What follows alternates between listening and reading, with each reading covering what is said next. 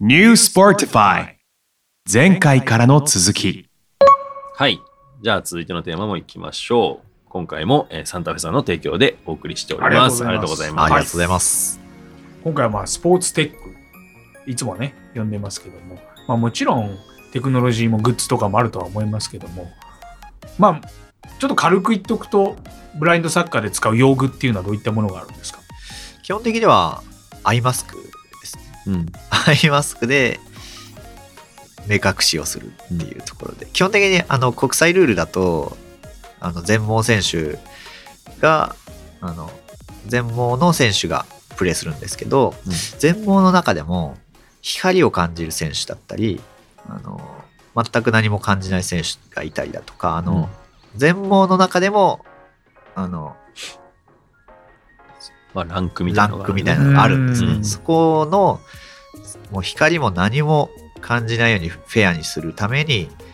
アイマスクをつけて、まあ、さらに言うとそのアイパッチも貼った上で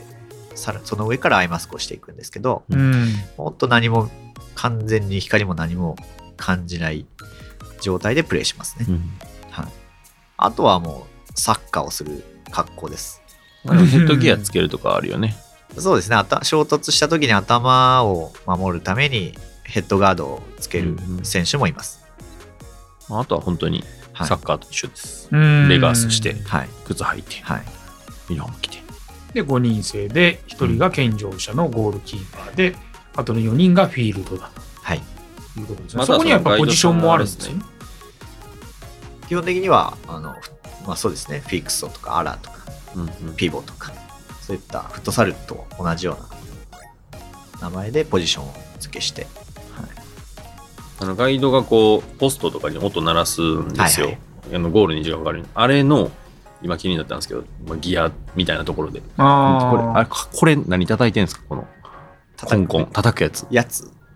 これ何でもいいんですよ、実あ、は。何でもいいあ。え、な。何でもいいんだ。何でもよくて。なんそう何で叩いてんのか、なんかペンでもいいのかとなんか、か叩くもの があるんですかこうみたカいンなカンカンカンってやるまんあですけど、音が鳴れば何でもいいんですよ、あね。、じゃあえそ規れ定何用の、でなるんですか規定のものはないってこと規定のものはないであ、す。そうなんや。はい。へなんえか。専用の棒とかがあるのかなと思って。昔昔関西のチームが、関西のクラブチームがう、 ん。小さなお好み焼きのコテ、関西っぽいな。もんじゃ焼きみたいなあれ使ってカンカンカンカンって鳴らしてました。いい音なり そう。あれはもう受け狙いですよ。 えーなんかそういう地域性とかそこに出してきたら面白いですね。あはい。そういうエンタメ性もあるか もしれない。あれ何でもいいんや。ここのチームはガイド何持ってんだろうってそういうね楽しみも出てくるかなと思うこれは新しい気づきでした。うんもう気にしたことなかったんですけど、そこなんかで叩いてるんですよ。そこを見る人はかなりコアな人俺も気づかなかったんですよカンね。カンカンって。もう気づくのはブラインドだとね、そのボールだったり、その鈴ね。まあそ鈴のあれは何でもいいんです。もう規定のものがありますよね。ボールはあのはい決まってます決よまっね。た公ボ式ールのがボールが。はい、でもそれもなんか僕も初めて手に取った時になんかこうへーって思ったんですけど、まあ、まず僕が初め思ってた勘違いはボールの中に鈴が入ってると思ったんですもうよ。ですよね。そでの、も実際はあの表面にこう薄いちっちゃい鈴が入ったなんていうのプレートみたいなは金属の袋みたいなあープレートみたいをなこのボールのこの表面にこうやって貼っつけたらですよ何へか所かに。え。そうなんでこう、まあ、音が近いんですよね。でももう仮にあのボールの中に入れたら多分ちょっとこう消えるじゃないですか。あー中に音がこもった感じになると思うんですでよ、もあれがこう表面についてるんで、まあ、すごく音もうちょうるさいぐらいなんですよ。こここでガシャガシャ鳴らしたらちょっとうるさいぐらいそうです音ねを鳴るぐらいのまあ音が鳴るっていうのとでも逆に言うとそのプレートが表面にあるんで、まあ普段僕もサッカーありますけど、うんこうそこのプレートに当たるとちょっと痛いんですよ。痛いです、硬いんですよ。っていうのもまあこうあへえみたいなあでもこれでいいんやみたいなうん、若干痛くていいんですかそれはもう慣れで。仕方ないっあて感もうじしょうがないですねしょうがないでいいんですよ。だからそこメスを入れてほしいいやでもなんかか、まあもうちょっと進化の余地はありそうな気はするんですけど多分現段階でこれが限界なんだろうなみたいな。うん目的はやっぱり音を聞かせることだと思うので、うんその蹴った時の足の痛みっていうところはプライオリティは低いかなと思います、当たりどこ悪かったら多分痛いです。そうですね骨意とか外でと。このスポーツテックのテクノロジーが面白いで すね。マインドに行きそうがちだったけど。意外にね。だからちゃんとインパクトしないと、うん。はい、だから若干まあ、まあ、人工芝だとないかもしれないですけど、完全なこう、なんでしょう、硬いコンクリじゃないけど、フラットな面を転がすと、若干あの鈴で、こう、ボールが歪んで転がるというか、えー、ラグビーボールじゃないけど。あそこまではいかないんですけど、うん若干こう、要はポコってなってるんで、表面が。うんこう自然な転がりはしないんですそようねで。すね。まあそういうのも若干サッカーボールと違うなっていう印象はありました。僕は蹴った感想としうて。うーんん。まあ、そんなめちゃめちゃ気にはなんないですけどね。うんでもこれブラインドサッカーを考えた人ってすごいですね。誰が始めたか知らないが。一応スペインで発祥したと言言われていますね。ただまあブラジルであったり南米のねサッカー大国では昔はボールにあのあ服ビニール袋にボールを入れてす。うん。こうシャカシャあ、カなるほど。音をへ出しへてえ。視覚障害者の人がボールを蹴ってたっていう話も聞いてますし、いろんなその起源のこう話が。そうですねねえ。あるんですね。河村さんはその一番初めにそのブラインドサッカーに接し、ブラサカに接したのははいいつなんですか、僕は大学のそ1れ年で生も間に合うんだです逆ねに言うと。なので18歳ですね、だから僕は非常に遅い方だと思うんですけど、うんはいまあでも幼少期に一応サッカーは目が見えた時にはやってる経験もありつつからのなんでね。そうですね、まあ、あとは日本の日本がブラインドサッカー、えー日本に、ね、ブラインドサッカー来たのが2002年ぐらいだったのでうんうんまだまだ歴史も浅いんですよ、うんうんうん。まあでも本当そのテクノロジーの分野でいくと、まあ、前回のそのパラリンピックの時のまあトレーニングうんの一つで、あのボイストレーニングっていうのをはい代表チームが取り入れてて、で、まあ、さっきのその前段の話じゃないですけどやっぱりその音による、まあ、認知とかその指示ガイドみたいなところが非常にこう、まあ、勝敗を左右するみたいなところがあるんで、うんまあ、そこのトレーニングやってたんですよそれがすごい面白いなと思って。どんなトレーニングなんですかあの、まあ、発声練習ってところが発声練習あの一番覚えて声ないやつを声をどう響かせて遠くに飛ばすかとか近,、えー近くの選手うちの事務所に必要なやつですよ。そう ですねうんボイトレですね。遠くに飛ばすことと近くにぶつけるっていうそういうそれ発声の仕方みたいな。はえいー、超面白いんだ発声けど。の技術ええー、どうやってやるんですかそれ。どあのうやって得てどうやって取得するんですかそれ。ー結構僕もなんかボイストレーニングって言うとなんかもうずっとピアノ弾ピアノに合わせてドレミファに合わせてなんか発声練習するのかなと思ったんですけど意外と導入は胸郭を柔らかくしてとか、はいはいはい姿勢を良くしてとか、そうです胸よをね開いてうっん。ていうところをなのでフィジカル要素も結構あって、んそこからこう喉の筒を広げましょうってところで喉の筒を広喉のつ広がってますね。広がって ます今げ日それ詰めてる気がするけど。いません まあ、そういう意識で低くこう響かせよう体の中で響かせようそのベースができた上で声を遠くに飛ばすとか近くにあのぶつけるっていうところを意識して、うんえー発声練習をしていましたね実際は効果ありましたか実際はそのあの、まあ、ルール説明でもありましたけど、うんブラインドサッカーのディフェンスに行く時とかボールを取りに行く時のボイの声ですね、ううんんそのボイの声が日本人やっぱりちっちゃいうんです。ね、それで、まあ、ファールを取られることもよくあありましたし、相手に対してあんまりプレッシャーになってないっていうことがあ分分析でなるほどボイの声出しでもプレッシャーっていう意味合いもあるんやあります、ルールだから言ってるわけじゃなくてはそれはあれですよ僕ら普通にサッカーやってる健常者の時にあのプレス行く時にシュッシュッシュッっていうのが流行った時期があってでそれ途中であのななんんすかそかれファールみたいになんかなってやめたんですけどいやこれリアルにあるんですよサッカーやってる人だったら知ってるんですけどプレス行く時にシュッシュッシュッって行くんですよ記者シュッシュッって。これほんまにあれです。もう笑い事じゃないぐらい当たポッポりではな前くに。てポッポではないですけど、それ何年のためにやるかっていうと、プレッシャーかけるんですよ。もうプレスいってるよっていう。シュッシュッシュッって言って。 もうその話いいですかねもうそんなつもりますすごいつぼりました。シュシュシュは。それの要素ってことだよね。要はボイであそうっどすねんだけ圧かけてはいうんプレッシャーかけはるいかバスケでいうトラッシュトーク的な。相手が攻めてきた時にボイって大きな声をぶつけながらプレッシングしていくことによって相手はプレッシャーを感じるのでなるほど。そこで、えーミスが生まれたりだとかあとは相手がパスを回してる時にトラップすするタイミングで大きな声でボイって言って寄せていけばうーん。相手はトラップをミスったりだとかなるほど。うはいーんまあでもその影響は見えてないからこそありますよね。やっぱこ確かに音で感じてる時点で。うんこいつのボーイうるさいなみたいな海外チームあるんですかやっ日本チームにもいますぱ。あ、いるんだ。はいえものすごい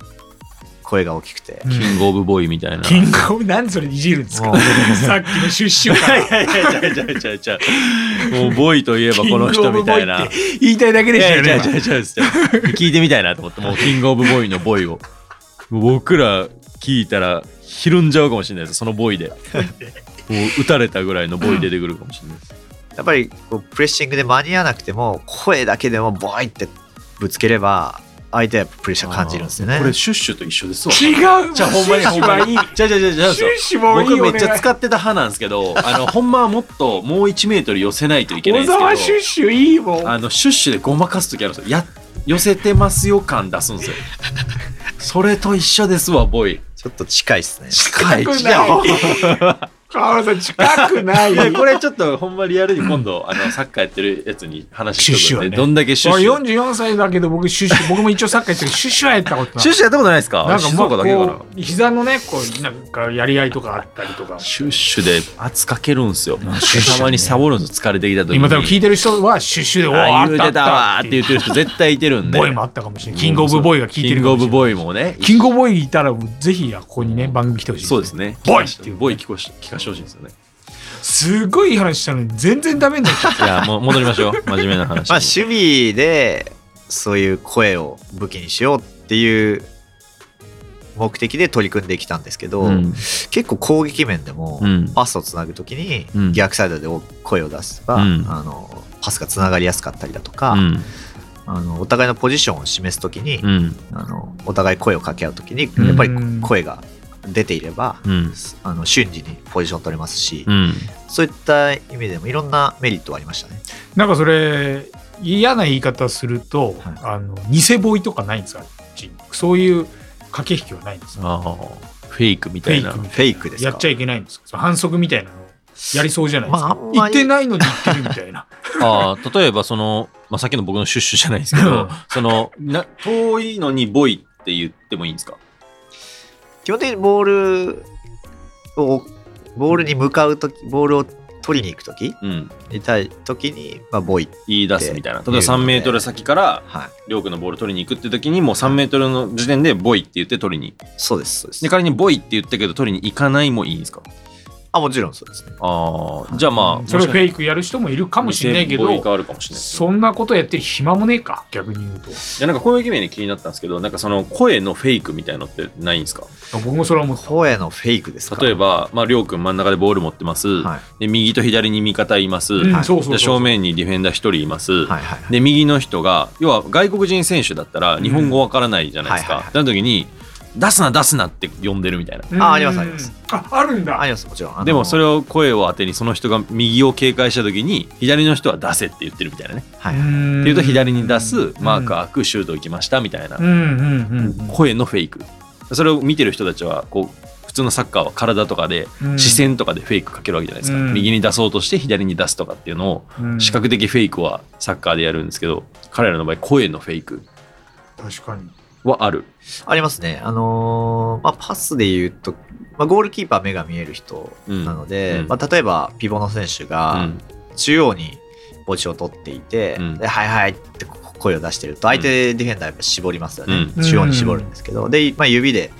えーサイド指さしてくればうんあのキーパーからのスローがサイドに出て自分はいち早くはあのうんな反る応でほきるどとかピボっていうのはこう一番前にいるフォワードみたいな選手のことなんですけど、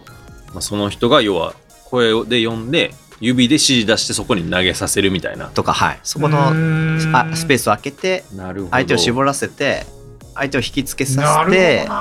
えー空いたスペースにボール出してもらってそこでフリーで受け見えないがゆえのその戦略っていうのが生まれてくるんだ逆にねそんなことしてたんやちょっとすごい頭も使います ね使いますねめちゃくちゃ頭疲れますもん、めっちゃくちゃ疲れますね。はい なんだこのスポーツ。いや深いんですよええー、そんなこと全然つゆ知らずだ。この深みを知ってもらいたいですね。うんいや、知ってもらいたい。でそれこそそのテクノロジーのテーマで、まあ、人間テクノロジーで、確かにそう入りたい。その大学でうん彼のその脳を研究してるんですけど、うんその脳の,、まあその神経というかねがその視覚が見えてる人が反応する神経がりょうくんに出てるっってていえうー、どうい研うこ究と結果があったのそれめちゃめちゃ面白いなと思って、まあ、僕だけではないんですけど、ブラインドサッカーをしている選手、ですねうんうんあの一般的な視覚障害者全盲の方と、ブラインドサッカーのうん視覚障害者うんで比較したときに、うんうん一般の人だと、一般の視覚障害者の方だと、あの脳の中の視覚野っていうところがですね、あの反応しないんですね。ううんんあのあ実際にし、えー試合のこう音を聞聞聞くんですね、うん試合映像というか試合の音を聞くんですねその音を聞いた時にあの一般の視覚障害者の方だと、うん特に反応しない部分がうんブラインドサッカーの選手だとその音を聞いてる試合の音を聞いてると視覚野が反応するんいですや、嘘で しょ。はい、イイメージで視覚野がし反応しちゃうってこともう耳だけでもう見えてるぐらい脳にいや、マジ反応か。させてそるれすげえぞ。はいこれは大発見かな大発見です よ。人類的な大発見ですよ。だからなんか将来的になんかその見えない人がその目にカメラを埋め込んで脳につなげて見えるようにさせるみたいな、逆にね、義眼とかではなく、そうそう義そう眼になんか埋め込むとかではなくて。まあ、研究っていうのがんまあこうされてるみたいなのを聞いたことあるんですけど、うんまあ、そういうところにこういうのがつながっていくんじゃない要は見えてないのにうん視覚野が反応してるってことは視覚がなくても脳に伝達できてるわけじゃないですか。ってことはもっと言うとその我々と違う映像が見えない人たちは見え始めたりとかするっていう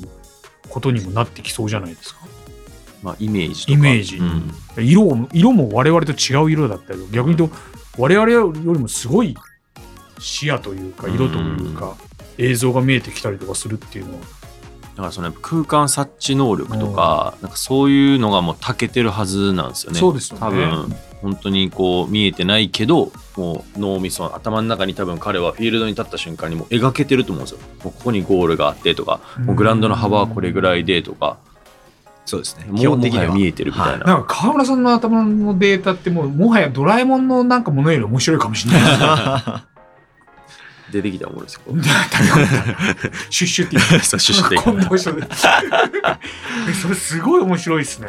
なんでまあそういったところの、まあ、彼らがそういうしあの障害を持ってるけれども要は超越してる能力っていうのが出てきてるわけじゃないですか。要は自分がないその能力の部分を違う能力で補おうとするこの人間のなんていうんですか超越した部分分みたいななのを逆にその健常者にオンできれば健常者の能力ってもっと伸ばせるよねとか、まあさっきの僕が実際アイマスクして見えない世界になった時うのんその耳の能力の低さっていうのを気づくわけじゃないですか。じゃあ僕の耳の能力をもっと上げれば、まあ僕らが健常者としての能力も上がるしこれも資格も一緒でしょうけど、なんかそういう部分が彼らから要は学べることっていうのが人間テクノロジーじゃないけど、かにまあ、あると思うんですよ。なんかそれ研究進んでいくとあの僕ちょっと聞きたいことがあったんだけどそれはもう聞かないことにするんですけどなぜかっていうとあの健常者だったお子様がどんどん目に見えなくなっちゃったりとかするこの感情ってどういう処理をしてるのかなと思ったんですけど、うん今そういう研究がどんどん進んでいって実際にこう目が見えなくてもイメージが進んでいってそれが映像化されるような研究が進んでいっているうんその手前でも見えているイメージでいろんな幸福多幸感が生まれているうんっていうのはその見えなくなった人たちにとってもすごく希望な気がするんですうよね。んうんうんそれっていうのは川村さんの一つのうんなんか牽引していく上での、うんなんかこのうんそれこそキャプテンですよもうん うある意味だからまあ本当簡単な言い方で言うとに視覚障害者の方たちが別にそのサッカーとかっていう部分じゃなしにそのブラインドサッカーをやることによってその自分の能力を伸ばせる可能性があるわけじゃないですかそうそうそうそうさっき言ったみたいに。ってことはなんかまあ、まあ、リハビリの一環じゃないけど、はいリハビリじゃないですねうもはやね、んなんか能力を伸ば能す力を伸ばすトレーニングの一環として、まあ、ブラサカを取り入れるみたいなところも可能性だと思もちうんろですん目がよ。見えなくなって悲観すしがちだけど、うんその先にあるんだぜっていうのをうんなんか川村さんが言っ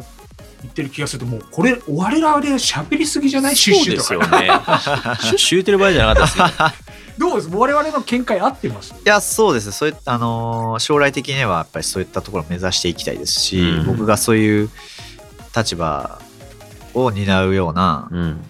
あのー使命もあると思うんですよね。うんん。その一人としてあのもちろんこう視覚障害者病気とかいろんなあのきっかけでし視覚に障害を得た時に、まあ、ネガティブな印象はあるんですけど、うん何かどっかこう希望となるような、うんはい、そういうことがうん。できればなとは思ってますし、まあ、その一つとしてブラインドサッカー選手っていうところもね、うんうんあのあると思うんですよね。うんこれまではあの20年前まではこの選択肢っていうのはなかったので、うん。今だったら例えば幼少期に目が悪くなった時にサッカーが好きだったけどできなくなったっていう子がもしいれば、うあん。のいやブラインドサッカーがあるっていうふううにん選択できると思うんですよね。うん。そういった意味でもあの日本の中でこの競技を牽引していく立場として、うん。あの必要なうんいや、そのやってってほしいですよね。ねえでもこれうん本当かもう河村さんと会わないとダメだなみんなうん。会いに行きます。ね会いに行きます今会いに行きますってこと言いましたけどまあで本当にその小学校とかにも行って彼がこう授業をやって、まあ今言ってたようなことをメッセージングした時も本当横で僕めっちゃ感動して、感動しますねそう本当にまあネガティブになると思うんですよね。うんでもそれに悲観するだけじゃなくて、まあ、彼はもう断言したんじゃないですけどこう、まあ、幸せですって言ったんですようね。ん自分がこういう資格を負ってでもまあブラインドサッカーに出会えてうんでパラリンピックというものに出場できて日本代表も背負えてで今自分がこう存在してるっていうことは自分は今幸せですって言った時にやっぱりそれ別にもちろん見えなくなることに対してのねマイナスな部分もあっても彼はそこから得たものもあるし今幸せにできるっていうのは、まあ、そういうやっぱ障害を持った方のすごい勇気にもなるし、うんまあ、健常者にもねもちろんすごい勇気を与えるというか僕ら自身が勇気もらえるじゃないですか。うん災害もそうですけど健康なんてものはうんいつ何時っていうところは人間持ってますし、うんそういうところでいつでもこう希望を与えられているっていうのは、もうスポーツを通じてっていうのは一番わかりやすいですしね。でいかないと。うん、これ完全保存版ですね。今回、 全部保存版だけど、はいすごいいい話聞けてる気がする。まだテーマ残ってましたっけまだあります。それは次回に行きましょう。 行きましょうはい行きましょう。ありがとうございます。ありがとうございます。 New Sportify 今回はここまでまた次回お楽しみに